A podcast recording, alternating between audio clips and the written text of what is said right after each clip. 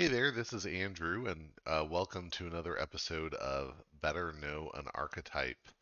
Uh, this this one I'm going to be talking about today is key cost increase, and uh, I hear you now.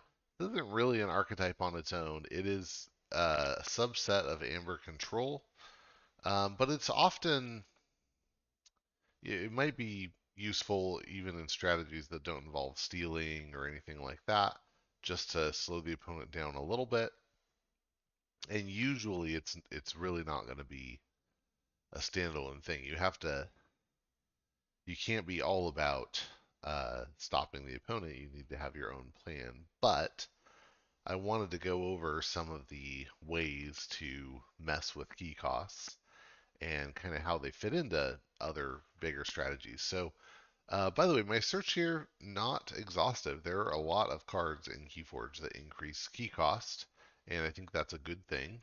Um, so, but we'll talk about some different ones and, and how they fit in to other strategies, what they work well with. So, but just to set the stage, of course, the the greater idea here is just that we are we're talking about doing things that increase the cost of keys so that the opponent has to uh, pay more or they have to clear some obstacle in order to forge for normal cost. Um, and yeah, I think pretty much any deck that would benefit from these types of effects.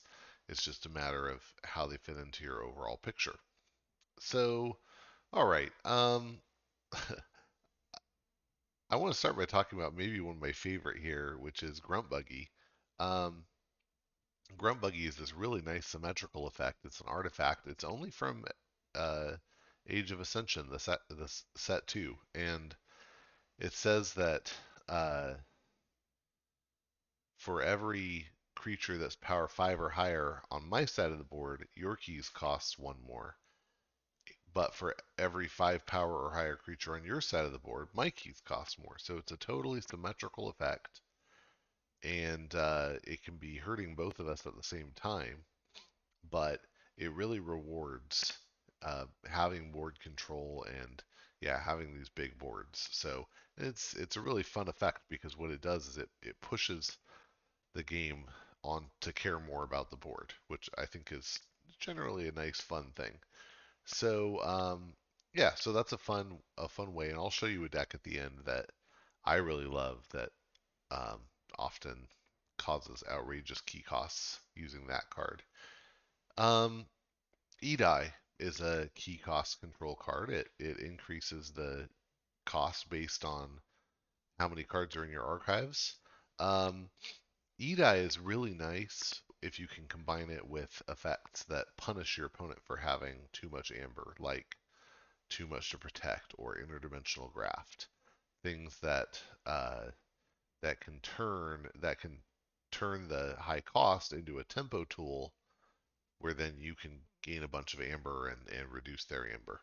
Um, sometimes with Edai, you want them to forge at the high cost, but oftentimes you're wanting to hold them off until you can do something cool.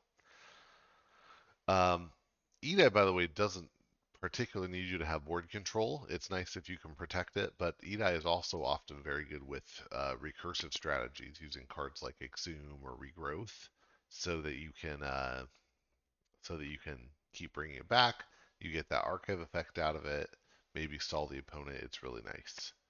Anguish, on the other hand, does really like board control and uh, you know you can have a damaged anguish on the board with a grunt buggy and then wow you're really increasing key cost but uh, anguish increases key cost based on how damaged it is. Anything that allows you to keep it on the board even after it's damaged maybe by increasing its power or giving it armor or taunting it something like that is very helpful so it does reward board control. Um, Censor Chief Garcia increases key cost just on play. Very nice. And that can work well in combo decks where you can maybe play it two, three times in the same turn. Um, Quad Recorder is another one that really rewards board control and uh, and wants you to have multiple houses on the board. Proclamation, on the other hand, wants you to prevent your opponent from having multiple houses on the board.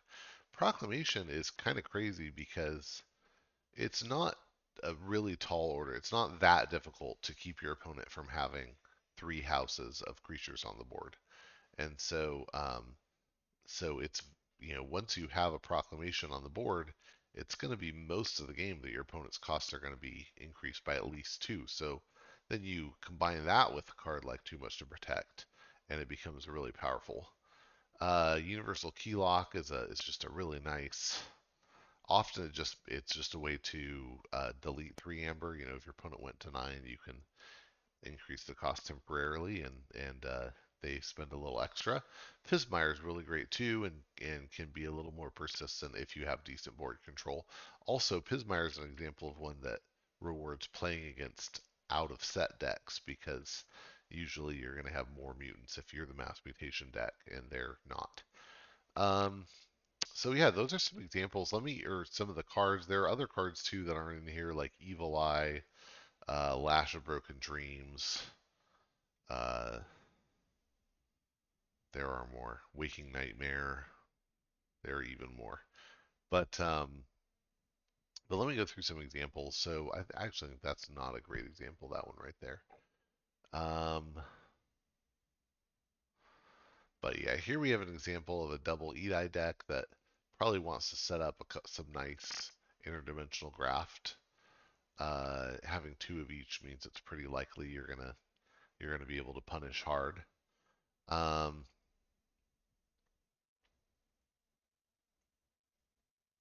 okay, let me pull Edai off this search because Edai's a good card, so it, it tends to run in high SAS. Shocking. Um, I thought I took Edai off. Oh, this has other things. Okay, yeah, that's fine. Um, let's see. We saw that one.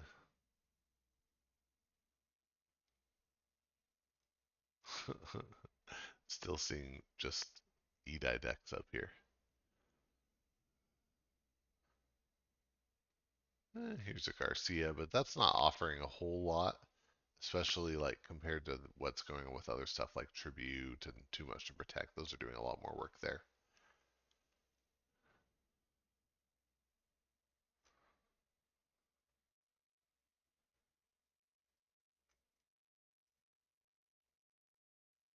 Hmm. Okay, I'm I'm coming up a little short on examples, trying to get away from Edai here, but here's here's one with Grunt Buggy. Now this is interesting because let's see, I'm not immediately impressed. We have Grunt Buggy, we have Brammos, which are too small, Cowfyne, Foozle, Ganger Chieftain, two Lollops, and a Rock Hurling Giant. Okay, that's some big stuff. Um, let me flip over here. Ooh, here's an interesting one. Sasha, this is just a great deck. But Sasha here has a Grunt Buggy, which is going to hold the opponent off a little bit. Uh, you have some big creatures, Cowfyne, two Drummernauts, two Ganger Chieftains, um, Dominator. Uh, I guess the Yancy games would even count. Um, but then two Martian Gens on a Key Abduction. So you just need to hold your opponent off long enough that you can kind of go into your combo and loop out and win, uh, which is pretty mean. Um, here's here's a deck with an Anguish that can take a Gleeful Mayhem hit and immediately increase the cost by five. That's pretty bonkers. Um, you get into these like three or four Edais, and that can just be really crazy because you you're just always able to do crazy stuff. Um, okay, let me and let me flip over because uh, I want to show you a deck too that is um, relatively low SAS for what we typically look at, but often beats higher SAS decks. Not always, but often because of what it has going on. So um, this is one of my decks, and it has a um, it has a grunt buggy in it, which is very nice. But part of why it's nice is there are just so many creatures that uh, that count for it uh, Bilgum Avalanche and Drummernaut plus Kolth, that's three.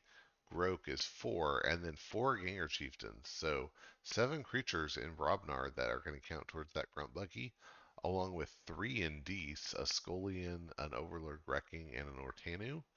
And then um, Nox usually will count in Untamed. Tantadlin counts, and uh, and there's also a Grove Keeper that can grow some of the other creatures and make them count, even though they wouldn't normally. So uh, you kind of just always have stuff that counts for Grunt Buggy. Um, ways to get Grumpy Buggy back if it's destroyed because of Glimmer and Nepenthe Seed. Um, the really the things that it's weak against are if it just has a bad draw and doesn't get it till late, or if the opponent can purge it somehow, then it's going to be gone. But generally speaking, this deck can keep a big board out, even through board wipes. It can put big boards right back out and make that grunt buggy count for you. Um, the thing this deck really hates the most is King of the Crag, but because Brobnar is generally not you know, on meta, it doesn't come out much. But I would love to see a good Brobnar in a previous set with a King of the Crag coming back, and uh, that'd be pretty fun. So anyway, that's um, that's Mentor Malentroth. That's uh, yeah, I'd say one of my one of my favorite decks, and often punches well above its weight if it can get the Grunt Buggy out. Um, and and yeah, that's really all you needed to do. These types of tools, these cost increases, they're just slowing your opponent's game down enough for you to rush ahead, or uh, alternatively, sometimes they're setting up a tempo swing where you can where you can make them go high on amber and then punish them afterward and get some benefit for yourself. Um, so still, I like very obviously a subset of of amber control, uh, but one that I think creates a lot of really fun uh, decision space and, and fun situations where, you know, okay, you're making keys cost this much. Um, I can either choose to make more amber and, you know, risk you punishing it, or I can choose to waste a turn dealing with whatever your, you know, your amber control tool, your key cost bump is. Um, and I think those are fun situations. So it's a it's a nice I guess we'll say sub archetype to have at play. Um, all right, well that's it. Thanks for watching. Hope uh, you enjoyed and maybe this helped you out a little bit. And uh, again, it's not really its own thing, but if you can think about key cost control and how it recognizes it as a pattern and how it fits into different decks, I think it can it can help you. It certainly helped me. Um, and uh, I hope that you'll be able to get out there and forge some keys. Thanks.